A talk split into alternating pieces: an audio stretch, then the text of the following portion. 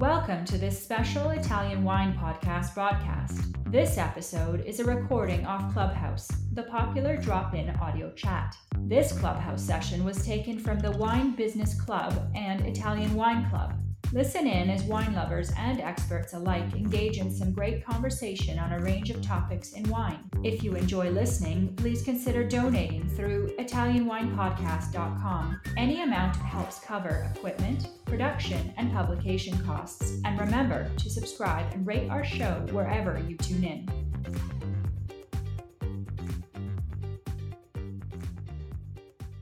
Hello, everybody. My name is Stevie Kim, and this is the Italian Wine Club on Clubhouse. Ciao, Stevie.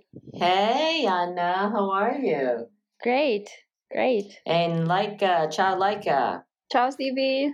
All right, so we have a small um, audience today, but as you know, this will be replayed on Italian Wine Podcast, and we have been we have been getting huge listens for the Ambassador's Corner. Today's Ambassador's Corner is the fireside chat with Alessandro Medici, Baby Medici. Alrighty, so today let me tell you a little bit about the Ambassador's Corner. This is where our Italian wine ambassadors get to choose their favorite wine producer and they do a deep dive interview, more like a fireside chat, with their favorite Italian wine producer. And today we have with us Anna, and let me see if I can say this correctly Anna Ob- Obuhovskaya. Is that correct? Yes, Stevie, that's that's correct. Can you say it? Can you say your name? Anna Obuchovskaya. Yeah, well, it's a little bit different. Obuchovskaya. So Right. Anna is based in um, St. Petersburg, and she has about 13 years of experience in wine marketing and sales. I understand she's worked at Luding, Nesco, Joia, Metro, Cash and Carry, and she was actually the best caviste in 2011. She has this title. Of course, she is here with us today because she is our Vinitaly International Academy. She had participated in that um, last year, the flagship edition, and her current project includes um, holding seminars for the uh, St. Petersburg Sommelier Association, specialized in Italian wine, an Italian Wine Tasting Club. And she's the founder. So clearly, she loves um, Italian wine and um, she is now uh, going to interview Alessandro Medici this evening. So, Anna, why did you choose Alessandro Medici as your favorite producer?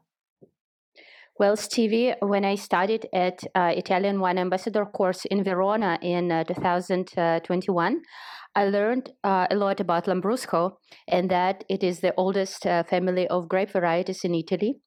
Uh, there is a DNA study that showed that uh, close connection between Lambrusco grape variety and wild vine. And uh, Lambrusco was once uh, domesticated by tribes that lived in the territory of modern Italy. But the fact that this grape is still there for quality wines in Emilia Romagna really amazed me. Uh, we can observe uh, the transformation um, of the Lambrusco style within past decades, and Medici family is a good example for that because five generations uh, produced wine. Style of Lambrusco changed uh, from rustic wines in the 50s to the trendy and really high quality Lambruscos of today. And Concerto Lambrusco that uh, Medici Ermete makes uh, is released uh, in, in, in 1993 and it's considered the first Lambrusco from a single vineyard. Can you imagine that? Uh, so, and it's made uh, from Lambrusco Salamino. And uh, it was really the turning point for the uh, Medici family uh, because Concerto is valued by wine critics, and it is for sure one of my favorite Italian wines. Uh, and it's really a good example of a friendly wine, very bright and fruity, but at the same time complex and well balanced. So for me, Medici Ermete is a good company that in in avant-garde of Lambrusco production today. Oh my God, I feel like you're part of the Medici family already. you're so enthusiastic. Nobody gets that excited about, you know, anything. But listen, Anna, so how did how did you meet? How did you discover the uh, Medici Ermete uh, wine and winery and the family? Well, I first uh, tried uh, Concerto Lambrusco at the seminar that uh, uh Via held in Verona. Also, that was your first time? Yes, oh, yes. Oh, that's so exciting. So we introduced you to uh, uh, Medici Ermete. That's right. And that's where I met uh, Alessandro because he came for the seminar to speak on Lambrusco. And before that, I only read about this family grape and uh, the differences between uh, Grasparosa and Salamino and Sorbara and so on. But the first time I actually tried these different Lambruscos was Verona. So, wow. uh, it, and uh, we tasted concerto, and I was amazed by the quality of this Lambrusco, of this fresh, fruity style, lively character, smooth tannins, and great balance. I put a three exclamation mark in my tasting notes that day and Alessandro was very passionate about his region and his wines and uh, his family history. So, to my point, he's the best ambassador for his uh, family estate. And later that year, in September, had a chance to visit Medici Ermete winery and walk in the vineyard where Concerto is made. Uh, I met the generous and hospitable Medici family members. We sat on a beautiful uh, terrace and tasted various wines they made accompanied with this beautiful prosciutto, parmigiano reggiano cheese, homemade spinach pie. Uh, and that tasting had really big impact on me because I realized that Lambrusco is not just uh, a g- nice wine, but it's greatly matched with local food. Uh, and was actually good with nearly any food you could think of antipasti, pizza, pasta, lasagna, other traditional Italian dishes but also it goes very well with Thai and Indian food. And I also realized that it should be great in restaurants' menus back home in St. Petersburg. But unfortunately, I saw very few Lambruscos in restaurants lists, in wine lists uh, back home recently. So um, sommeliers in general didn't consider Lambrusco to be an interesting wine category. So when I came back home, I had this sharp feeling that I have to share something very important with my with other sommeliers. Uh, so in our wine community, we know very little about uh, quality Lambruscos and uh, its interesting historical case. So therefore, I organized a seminar for uh, St. Petersburg Sommelier Association on Lambrusco wines, and I invited Alessandro to join us via Zoom. I also invited Alberto, Alberto Paltrinieri from Modena, and he spoke about his wines as well. We tasted all high quality Lambruscos that imported to my country. So we compared styles of Modena and Reggio Emilia. We tasted wines uh, from Venturini, Baldini also. So, shall I say that sommeliers were really surprised by the quality of wide range of Lambrusco? Yes, they were. I was really happy to share that uh, great experience with them. Okay, excellent. It sounds very um, promising for a career in Lambrusco. Um, so, you, as you know, you know we always talk about learning objectives because we do try to give some educational value in in the calls that we make um, for Italian Wine Club. What are the learning objectives that we should expect from you today? Well, uh, as I see it, uh, there are there is a very curious case about Lambrusco wines. On one hand, there is historical context DNA researches uh, that provide us with historical perspective on autochthonous varieties, and we are rethinking the significance for winemaking. But on the other hand, there are modern trends. Sparkling wines are highly demanded, you know. So today, winemakers return to grandfather's methods and upgrade them. So there is no insignificant variety, but it's all about the approach to it. Not everybody knows that Lambrusco wines, all three for, for Lambrusco wines, all three methods are used Ancestral, Charmat, and Metodo Classico. And I hope we discuss it today. And I think it is important to learn where traditions meet the new wave of winemaking. Excellent. So these are the objectives. So we're looking forward to that. Before I get, hand over the mic to you, um, Laika, did you want to say anything? Laika, by the way, as you know, uh, she's our clubhouse manager for Italian Wine Club. Laika, are you back in? Yeah, hello. hello. Hi, everyone. Yeah, I'm still having this abbiocco moment because we really had a huge lunch this afternoon. it was really good.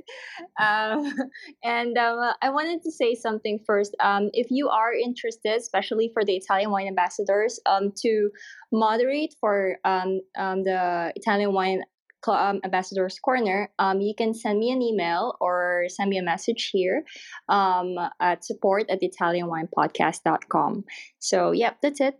Yeah, that's it. That's there. She's like us speaking to you, to Shaw, Carrie one, exactly. Fanny, you did once, of course, Jody as well. Jody, one of the more popular um, replays on Italian Wine Podcast. Congratulations um, to you on that. So, if you'd like to host another room, please get in touch with Laika and also info at ItalianWinePodcast.com. Okay, I'm going to shut up now. So over to you, Anna, and then you can introduce Alessandro. I'll be listening. Great. So please uh, let me welcome Alessandro Medici. Uh, ciao. It was great to see you at Vinitaly. Yeah, my pleasure. Thank you for this invitation. Wonderful opportunity. Yes, I think uh, your case is really interesting, and Medici Ermete uh, is a really nice producer. So please uh, tell me, how uh, did your story of a of a wine producer start?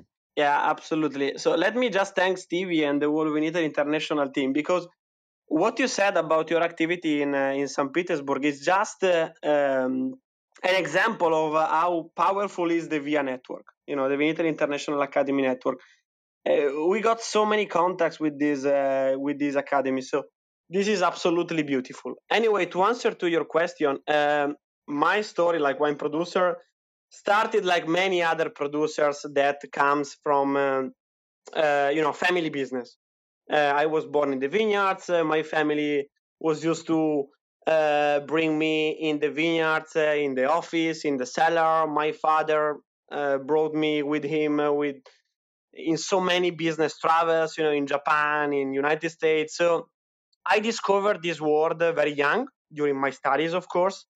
Uh, then I did some uh, activities outside of Italy, uh, just like uh, um, personal uh, experience. And then I studied at gastronomic uh, university in Pollenzo, in Piedmont, in the Barolo and Barbaresco area. And then I entered the, officially with a contract uh, in the winery almost five years ago. Uh, so it, it's just a normal story. Uh, my passion came very, very early in me uh, for wine, especially for my land. I always loved Emilia Romagna. I think that Lambrusco producer um, are really, really um, connected to to the Emilia Romagna land and then, you know, I, I did an interview last week, and uh, one sommelier asked me, uh, please uh, uh give us some uh, um, wise advice. And I told I told her, I'm just 27. How can uh, I I give some wise advice? To be wise, you know, to do you know many mistakes, and this is just what I'm doing. I'm doing many mistakes in the company with our teams. We, we do so many different projects. We make many mistakes. Sometimes they go well. Sometimes they go eh, in a bad way but you know in this moment in our company in our winery there is an amazing atmosphere and i'm very happy to to uh, of my choice of course. Yes indeed um, you have a very nice atmosphere among among your family and among people who work for you. So that's for sure. And um, can you please uh, tell us how uh, the style of Medici uh, wines Ermete wines changed within decades and why it has changed? Of course, yeah. Ermete is one of the most historical winery in the Emilia-Romagna region. This is uh, a sentence that I heard so many times from producers uh, from Italy, uh, but it's true. And we saw the history of Lambrusco.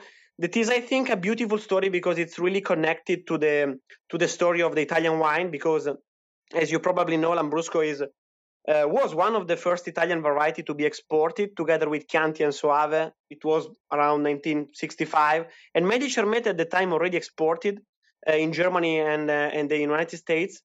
And Lambrusco had an unbelievable, an unbelievable commercial success between 1970 uh, and 1980, even more than Prosecco today.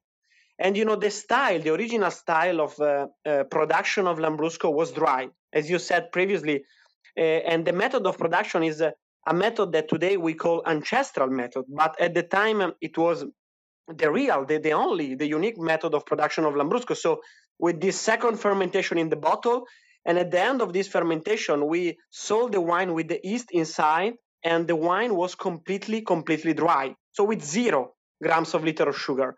Then Lambrusco represented an unbelievable commercial success uh, for our land.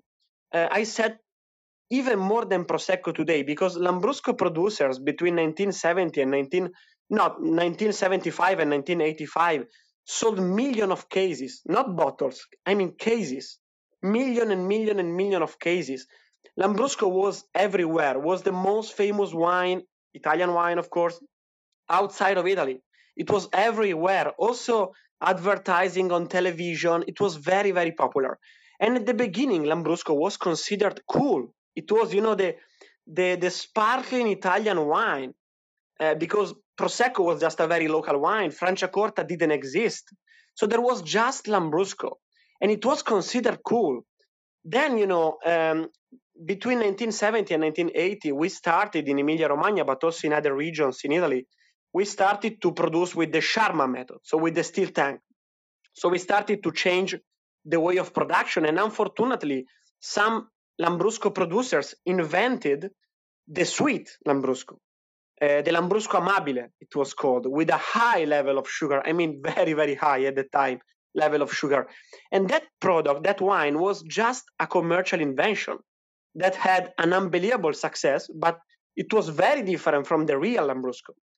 And then, you know, um, the palate of the consumers started to to understand that uh, that Lambrusco was very bad. The quality of that Lambrusco was very bad. So they started to recognize that that Lambrusco was very bad. So the Lambrusco market from million and million of cases in few years becomes zero. Even uh, the restaurants in our area, the restaurant that was in front of our winery, our office, didn't want write a Lambrusco in the menu because it was considered a shame. And my father, the third generation, entered in the winery exactly in that period. It was the period of the sweet Lambrusco.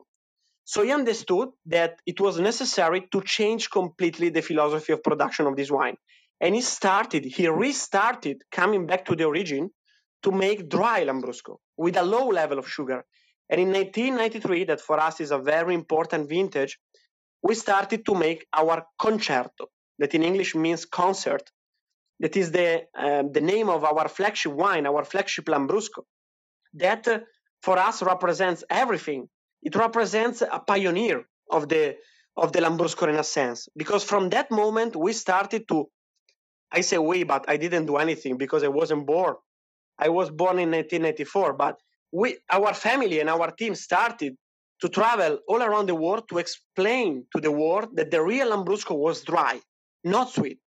And nowadays we export um, in more than 70 70 countries around the world uh, we make Lambrusco with the three method of production of Lambrusco, as you said, Charmat method, ancestral method that, that is uh, also called Pet-Nat method, and with the Champenoise method. That, that is the maybe the most elegant method to make a, a sparkling wines, the same method of production of Franciacorta and Trento DOC, but with Lambrusco grape. Yes, that well, that's very interesting. Could you say a few words about your baby, about uh, Fermento uh, Lambrusco, which is very new uh, to the uh, to to the Lambrusco Medici Ermete producers? Can you say a few words how you came up with this idea and how it's made? Yes, of course. Actually, what I, what I told until now is not made by me. I didn't do anything of what I just told you. Um, the first project that I did in the company it was the first year when I entered in the winery, but I started to think this project at the university. Uh, it's a wine called Fermento. Um, that is uh, Lambrusco made with the Sorbara variety. Maybe later we are going to explain the differences between the varieties of Lambrusco because Lambrusco is not a bad word. Lambrusco is not the name of a uh, brand, is not a style of production. Lambrusco is the name of a grape. And uh, Lambrusco grape is a family of different biotypes, a family of different varieties. One of these varieties is called Sorbara. It is maybe the most elegant variety of Sorbara with an unbelievable acidity. The acidity of Sorbara is every year the same of the acidity, the same pH of the Champagne area. And we started, I started to make a wine with the Sorbara grape using the ancestral method. You know, before I told you that between 1970 and 1980, we started to make wine with the with the still tank because it was easier. Uh, you could have the technology, you could control the temperature. But before the arrival of the steel tank, the way, the common way to make Lambrusco in our area was the ancestral method. So we did a second fermentation in the bottle, like for the champenoise method, like for the champagne method. But at the end of the fermentation, we didn't make any degorgement. We didn't remove the yeast outside of the bottle. We left the yeast inside of the bottle. So we sold a wine that was a little bit uh, uh, cloudy, let me say. Then between 1970 and 1980, we decided to stop making this method. Why? Because at the time we didn't have the technology. So sometimes we could sell, uh, let me say, a bomb to our lovely customers because we couldn't control perfectly the, the pressure inside of the bottle. Nowadays, we have the technology to make this process in the perfect way. And I wanted to come back to the origin, making a wine with the same method of my grand grand grandfather. So when I entered in the winery, I decided to do this. And I had to ask about this project to my grandfather. It's been very hard, like everything in a family business, but nowadays Fermento is a beautiful commercial success. Every year we increase the production uh, very slowly because it's still a very small production if we consider the numbers of our company. Um, but uh, we export that wine in more than, I would say, 17 countries. We're very happy with that. Great. Well, that sounds like a like a very good success of a very uh, modern and trendy wine. I tasted it myself, uh, and I I really enjoyed it. It's actually two way you can drink fermento first first way you don't mix it with uh, with the yeast you just uh, drink it as it is and the second way you uh, shake bottle a little bit and make yeast uh, mixed up with the wine and that makes uh, body even more full even more fruity that's a really nice uh, trick you, you can make with wine with this with this very wine so Alessandro, yes, exactly. You can choose. Uh, there is the rock and roll way or the normal way. Uh, you work with uh, your family members. Can you please tell and share this experience? Uh, what is the most important thing when doing business with family members? this is a nice question. Um, uh, there is just one word I think is the organization. This is very important. You know, there are so many different um, wineries that had problems with the generational transitions, you know, between generation and, and another generation. You know, one important rule that my father always uh, uh, told me is that your son or your daughter is not always an intelligent person, you know, and I could be not an intelligent person. So you have to plan this and you have to organize everything. So the first rule, I think, is to have external people from your family in important positions in the company. This is very important. Uh, people that don't know anything about the the internal things of the family, they they not they they not involved in the family. Then every single member of the family, I think, um, have to have a, a specific role in the winery, and all the members of the family have to respect that role. I think this is very important because we live in a period in which the one man show uh, no longer exists You know, my grandfather is a one man show, was a one man show. He's still the president of the company. He did uh, the agronomic part, the knowledge, the enological part, the technical part, the commercial, the marketing part, the communication, the incoming. He managed everything. But that was, I think, the style uh, of managing a, a winery that was good 30, 40 years ago. nowadays we live in a period where everything has to be very well organized and i think that uh, a winery nowadays is an ecosystem of different areas and every areas um, have to be managed by a specialist of that area. Because it's impossible to know everything you know from the agronomic part to the commercial or the communication or there are so many different areas. And i think that a well organized um, family business is also a happy family well, indeed, that's that's very important that every everybody in the family is happy.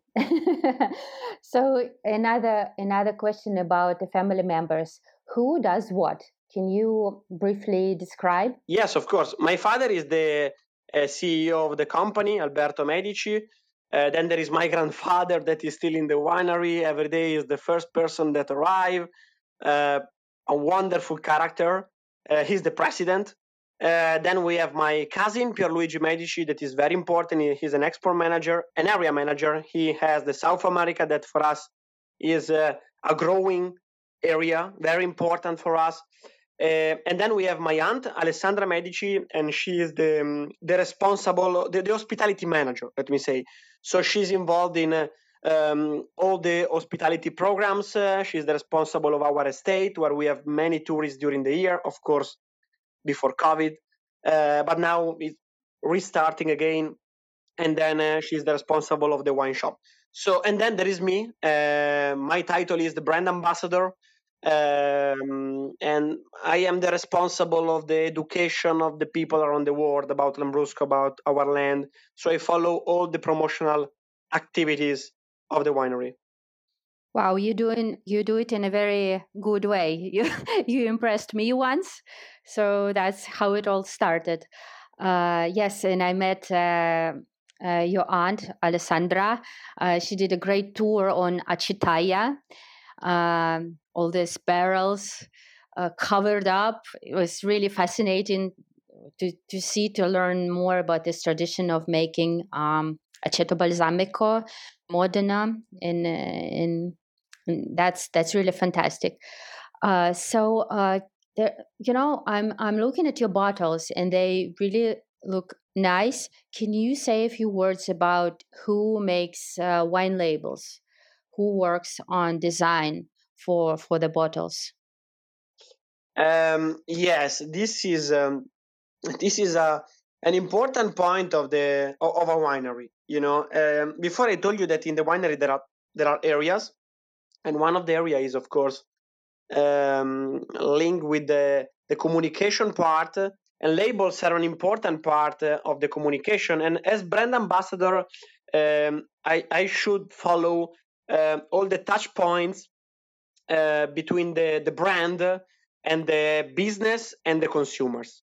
And labels are an important touch point between the brand and the final consumers uh, but I entered in the winery just uh, four years and a half um, years ago.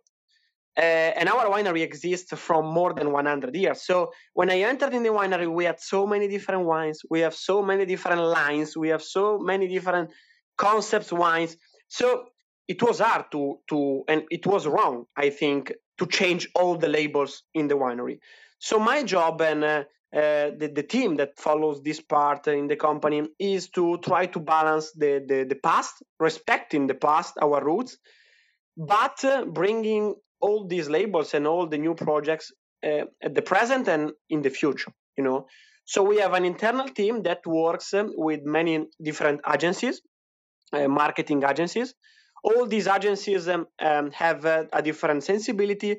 They have a different uh, uh, creativity they have a different vision uh, and then we we work with them when we have to think a new project and uh, we we give uh, to the agency many feedbacks uh, of what we expect from the labels uh, from that wine we tell them exactly what is inside of the that bottle we tell them the target of that bottle and then we start to build new projects. So this is this is how the label of fermento for example um, has been uh, has been created. But is always uh, you know is a compromise between the past the present and the future that we have to respect. We did many mistakes as i said uh, in the first answer that i gave you.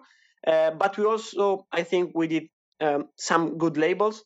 Uh, Alessandro, uh, there are some uh, questions for you coming in the chat, but let me uh, finish my portions portion of questions, and I will I will ask you the questions. I will pass you these questions that um, our clubhouse members ask you. All right. So you know, uh, my my next question is about uh, sustainability. Do you think that it's uh, what what do you think of it on the first place, and how do you feel um, if if you are uh, doing any sustainable project, sustainability project for the for the winery? Thank you for this question. Um, let me say that in our family we have always had um, an ethical obligation you know, I told you that I am the fifth generation, so five generation, long story. Uh, and we always wanted to leave um, a company and, and a territory in better conditions than we found them to the future generation. And this is basically could be translated in uh, to leave to our son and daughters uh, um, a better world.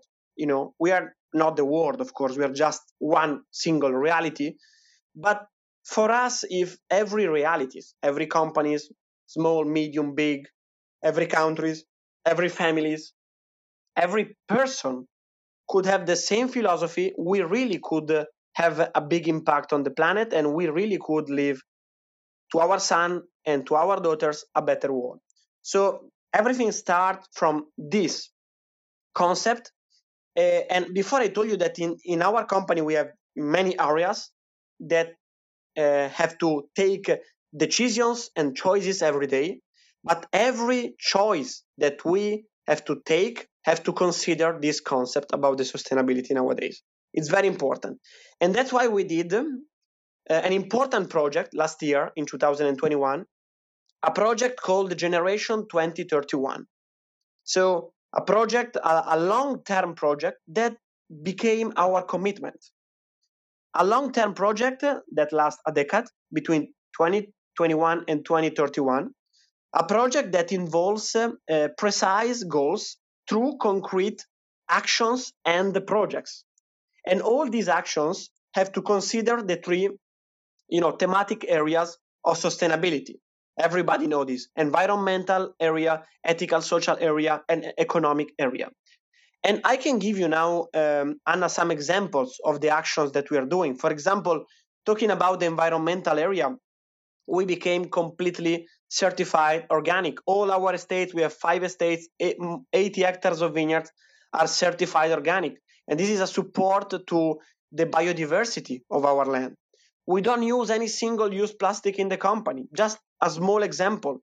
We are calculating exactly our carbon and water footprint because we want to bring um, our carbon and water footprint close to zero in 10 years. Because in 10 years we want to to transform our company in a completely sustainable company. Let me do other two examples very easy. Uh, talking about the economical area we are trying to to do some practice um, concepts of circular economy for example during the, the vinification, we have many leaves, many sediments, many skins that we don't use, that we usually sell very cheap to the distilleries, you know. From last year, we started to do this, I think, beautiful project, working with a company in our region. This company gets all these sediments, all these skins, all these leaves that usually are considered waste, you know. They transform, they work with these uh, skins, and leaves, and they make organic compost. And we use this organic compost for our vineyards. So this is a perfect example of circular economy where a waste becomes an ingredient of your wine. This is very important, but we do so many actions that we already did, that we are doing, and that we will do in the next 10 years. And this for us, it's very, very important because as, as I just said, is that concept that I told you before is the base of all our choices. Wow, that's really impressive what you what you just say about sustainability project. Yes, for sure. It's very important to leave uh, land and vineyards for future generations and to make uh, to keep them fertile, to keep the soils fertile uh, for as long as possible. Well, it's very very curious project that you're making. So, um, just uh, let me continue with a few more questions, and then I will uh, we will go to the audience questions. Okay. Um, since uh, you're talking about the future, uh, can you uh, share what's your vision on uh, Medici Ermete Winery is in 10 years, for example? What do you hope it to be? What What do you hope it to? Where do you hope to see your wines? In which countries and so on? I have so many wishes, Anna. Uh, first of all, we have a slogan that is bringing Emilia Romagna. In Italian is much better, but the translation in English is bringing the Emilia Romagna to the world and bringing the world to the Emilia Romagna. Uh, look, in this slogan, there isn't the word Medici Ermete and there isn't the word Lambrusco. Uh, why? Because for us, Lambrusco and Medici Ermete represents a land, a territory that is Emilia Romagna. And what we want to do is to carry on with this mission to export our land, our wines around the world. Nowadays, we are in 70 countries, but we can do much better. We can add more countries. We can increase and improve our activity in the markets where we are already present. And then, in the same time, another very important activity that we really that we really believe is the incoming. So bringing the world to visit us, to visit the food valley Parmigiano Reggiano, balsamic vinegar, all the fresh pasta, bolognese sauce, Parma ham. I could do a seminar just on the food. The Motor Valley, you know, we had the Formula One just two days ago in Emilia Romagna. Ferrari, Lamborghini, Maserati, Ducati.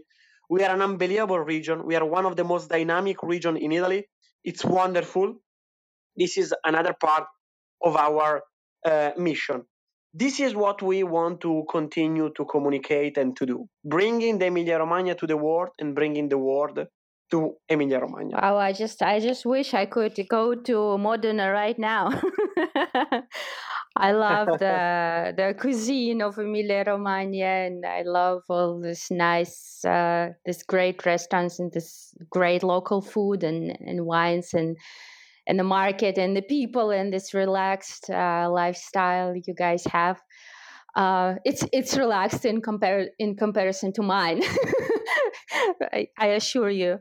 Uh, well, um, yes, um, Emilia Romagna is a great place to visit for sure, and I hope more and more people will come there not only for food but also for wine. Well, um, let me uh, let me uh, pass a question of Jody Hellman. She's asking you, uh, are you planning any trips to the USA soon? If so, where and when? Oh, I was in the United States just uh, three weeks ago, and I visited Chicago, then uh, um, Dallas, then San Francisco, and then Los Angeles. Uh, we have another visit uh, in June, but my father is coming, and we are going to visit uh, um, Oregon and uh, Colorado. And then I coming with uh, our importer tour. Kobrand is uh, Kobrand is our importer. I'm coming in September, and I'm visiting many cities like Chicago, New York, Washington D.C. for sure, Los Angeles, and I think another city. I'm coming to nice. United States many times, many times. Sounds very promising. Uh, there is uh, Christina Altea Regi is raising hand. Uh, I'm going to to uh, turn on her mic. Christina, hello. Okay, she's now invited to the mic. Christina, are you going to ask your question? Okay, maybe maybe uh, um Okay, there's uh, there's another. Uh, there's Federico, right? Federico, would you like to ask a question?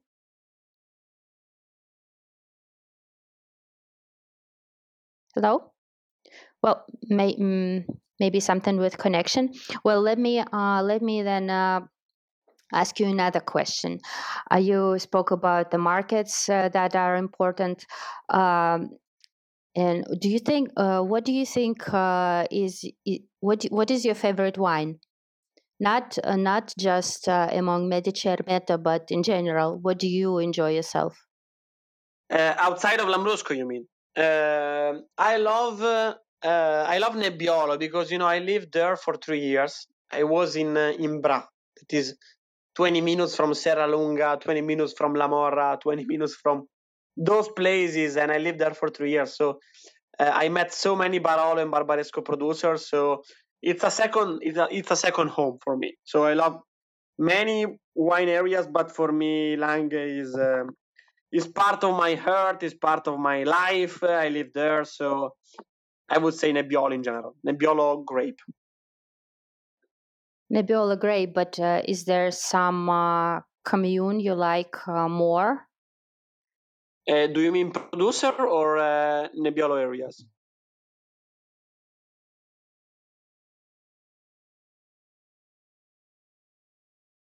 Anna, do you mean uh, producers or areas? I mean, uh, I mean, if you prefer uh, Al, um, Alto Piemonte or maybe Barolo or Barbaresco, which style of Nebbiolo you prefer? More powerful or more flower, more, more fruity? What, what do you prefer? I prefer Barolo, but in not the pow- the most powerful way. So there are producers now that are working with very refreshing wines like Burlotto, uh, Fratelli Alessandria, those kind of producers that are becoming more and more famous, unfortunately. Thanks God for them. Um, that are so difficult to find now. Uh, so I would say Barolo, but not in the most powerful way. Okay, I see. I have a very common uh, taste. I like uh, Nebbiolo. Nebbiolo is my favorite uh, grape variety actually, and I like uh, it's in I like it in not much powerful way. I like uh, Alto Piemonte, Ghemme and Gattinara. Um, so those those are probably my favorite ones, and I like Barbaresco more m- more than Barolo. I would say. Oh, fantastic! It's it's always nice to discuss uh, wine with wine people, but and to drink um, and, and, to drink as well. And to drink, true. Uh, Eh, can you please say uh, t- talk about some projects outside of Lambrusco area? Uh, what are your other wines that you that you make, not Lambrusco wine? Okay, in this moment, our winery is totally focused on Lambrusco. Um, we have also an estate uh, in uh, in the Romagna area where we make Sangiovese, and we have also a, a project in the um, west side of the Emilia Romagna. So we cover all the region where we make wines like Bonarda, Barbera, Gutturnio that are uh, varieties typical of that area of Emilia Romagna. But in this moment, the winery is totally, totally focused on Lambrusco because this is the goal. Because we think, we really believe that Lambrusco is one of the most contemporary wine that we can find. Why? Because the new generation of Soms, the, the young wine lovers, are searching for the drinkability, the freshness. They are searching for gastronomic wines, very refreshing. And I'm describing Lambrusco because Lambrusco has a, an unbelievable acidity. It's one of the most gastronomic and one of the most versatile wine that we can find in the world easily. It, it's hard for me to say that Lambrusco is the most important variety in the world, but it's very easy in the same time to say that Lambrusco is one of the most drinkable, one of the most refreshing, one of the most gastronomic, one of the most versatile wine that we can find in the world. So we are totally focused on the wine. If you talk to my personal project, I have a podcast that is called Juice It Up, uh, that this week is in the top uh, 100 uh, podcast in Italy. Uh, but this is uh, uh, my personal project. Juicy, juicy what? Juice It Up. Juice, Juice It Up. And, and Stevie was was a guest few few episodes ago, but it's in Italian, Anna. So I don't know how is your Italian. I'm now. I'm I'm learning. I'm I'm honestly I, am learning Italian, and I hope next time I come back I can speak more more uh, more with with my friends. Great. Uh, we have uh, another question from uh, Fermented Boss. That's a nickname, I guess. Uh, Alessandro, tell us the story of your DOP balsamic. Oh yeah, absolutely. So, so first please. of all, hi. The fermented boss is a friend. absolutely. And an ambassador of Lambrusco. But uh, our core business, our business is wine, is Lambrusco. But then we have in the family an hobby. Uh, a hobby that I can't consider a business is just a passion, a tradition that we have uh, from more than over uh, uh a century and is the traditional balsamic vinegar from Reggio Emilia DOP. Long name, but an unbelievable product. If you go to Walmart, if you go to a supermarket, you can easily find some balsamic vinegar. But those vinegars are IGP.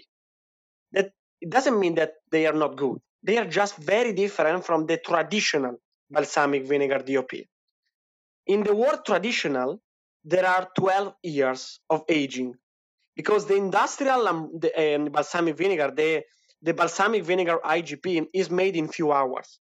The traditional balsamic vinegar that we make in our balsamic vinegar facility at our estate um, is aged minimum at least 12 years. Then, if you come to visit us, you can taste the 20 years old balsamic vinegar, the 25 years old balsamic vinegar, the 30 years old balsamic vinegar, even older than me. And we say that we do the balsamic vinegar, the traditional balsamic vinegar, for the next generation because it takes so much time. It's made with the Solera method in these uh, uh, barrels with all different shape, different votes. It's it's an experience, and just one drop of that traditional balsamic vinegar is an explosion in your mouth. True. Uh, your aunt Alessandra said uh, that producing uh, balsamic vinegar is very difficult business because it takes so much time for the for the for the vinegar to be made. Uh, do you think it is possible uh, to keep the high quality and make it still profitable, make it a good uh, business project with uh, balsamic vinegar? The traditional balsamic vinegar is profitable. It's profitable for the second generation that uh, get the business because otherwise, if you wanna want to start a business of traditional balsamic vinegar, please don't do that. Or you are very rich, or don't do that. Why? Because you have to keep every year barrels of product for at least, I mean, at least 12 years. So the second generation, your son or your daughter, will enjoy the product that you did for 12 years. Every year, you you have to keep a, a few barrels of this traditional balsamic vinegar and then you have to wait at least 12 years. Okay, so after 12 years, the bottle that you sell has a, an important margin because the real, the traditional balsamic vinegar is very expensive. It's our, it's Emilia Romagna truffle. You know, it's Emilia Romagna white truffle because it's very, very expensive.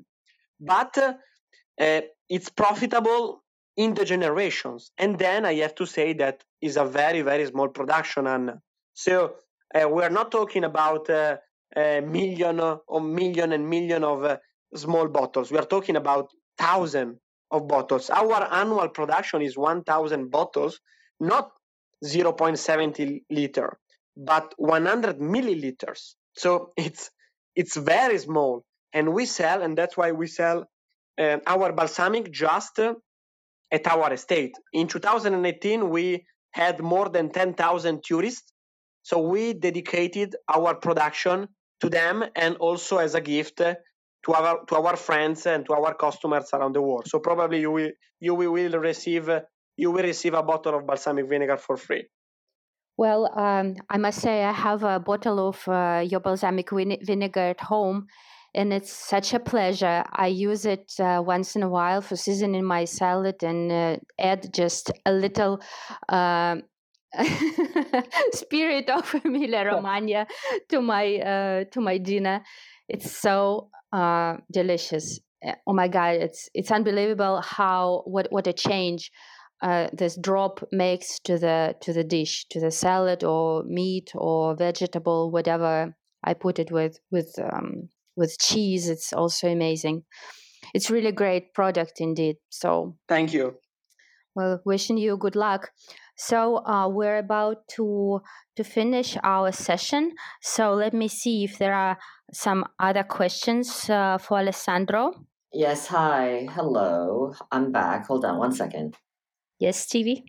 Yes, that's so that's good. Congratulations. What a, a great session. I know I stepped away for a few minutes because as you know, my middle name is multitasking.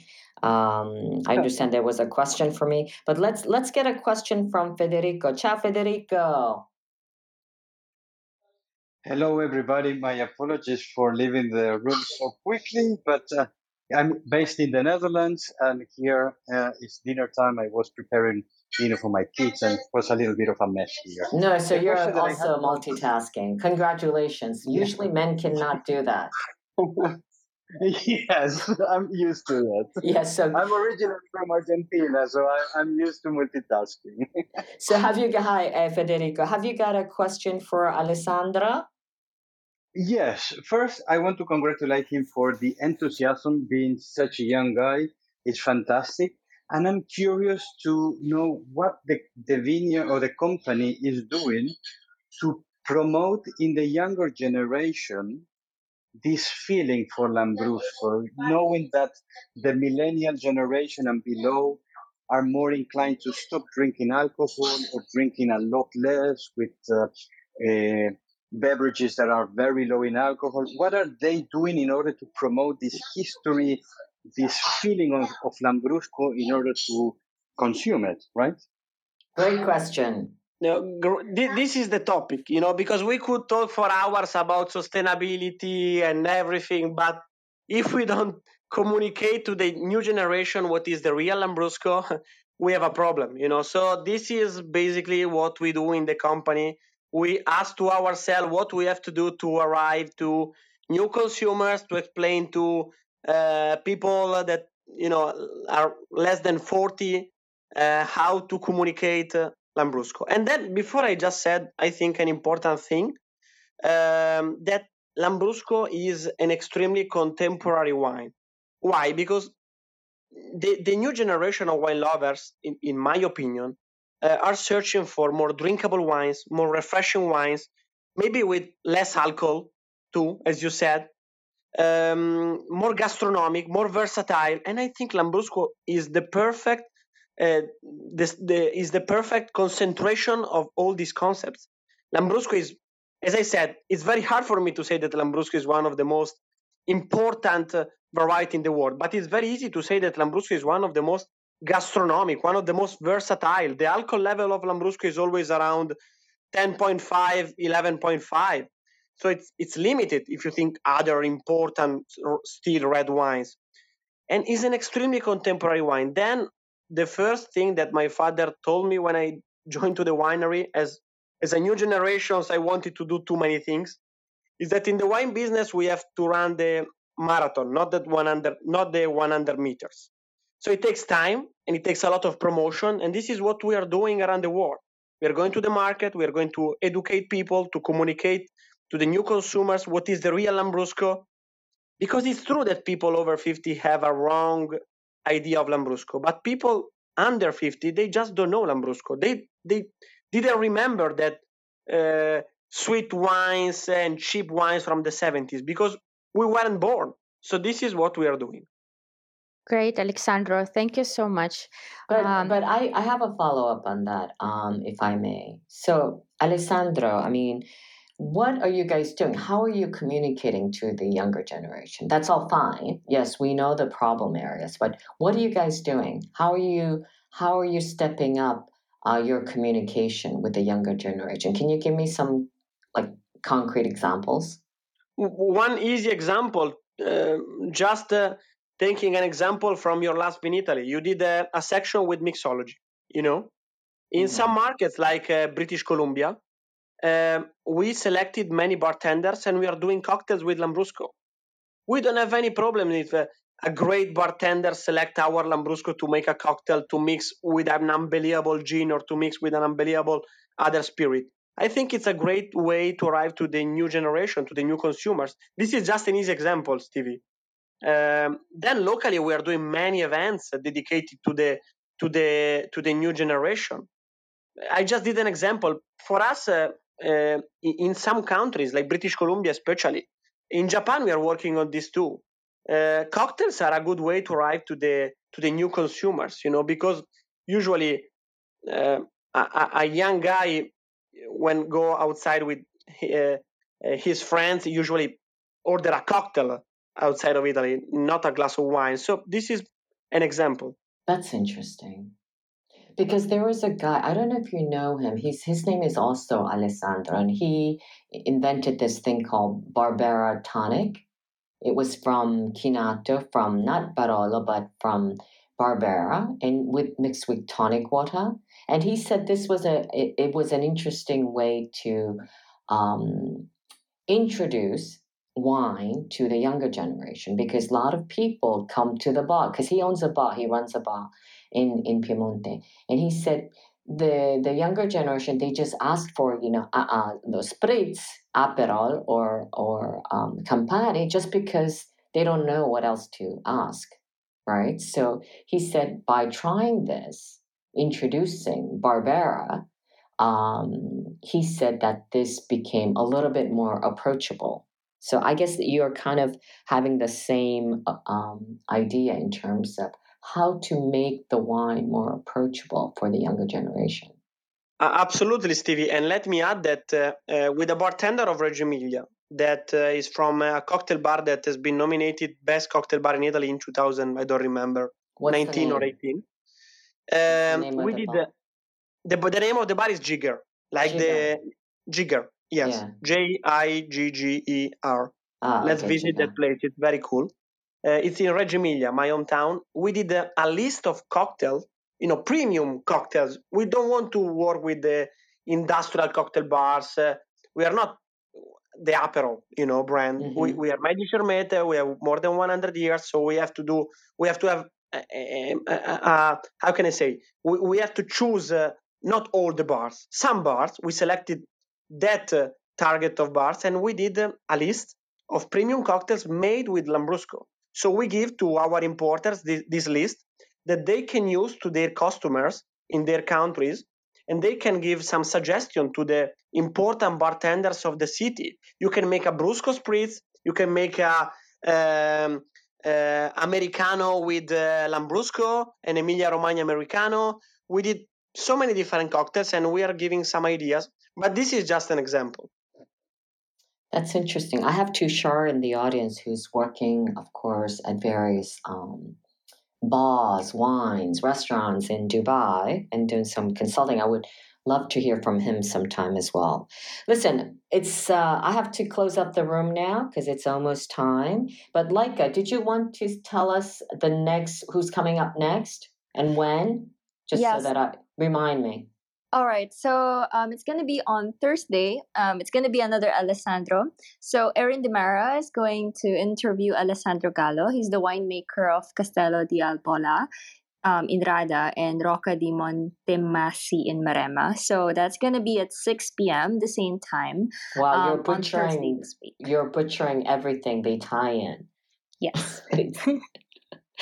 and what what about um, the week after? So that's this week, right? Thursday, the day after tomorrow, six p.m. Yeah, six, 6 p.m. the same For time. next week, um, we're still not um sure, so it's still an open slot. So if Tushar, you would like to have a clubhouse with us, you are really invited. I sent you a message. Okay. no All pressure. Right. Okay. Okay. You you know with the COVID and everything, there are um we have to juggle a lot, not jiggle juggle um, a bit uh, nowadays, but that is kind of the sign of the times. Okay, uh, Alessandro, Anna, thank you so much for joining us. Federico, great question. I think Christina had a question, but it was more of a reminder that I had tiramisu in the fridge that I have to take home. So that that was it. I think that was the message. So thank you very much. Ciao, ragazzi. Ciao, TV. I guess um, Thursday. Ciao. Okay, come back ciao. Thursday, you guys, and it will replay on Italian Wine Podcast. Ciao, ragazzi. Ciao. Ciao. Ciao, ciao. Italian Wine Podcast. Chin Chin with Italian Wine People.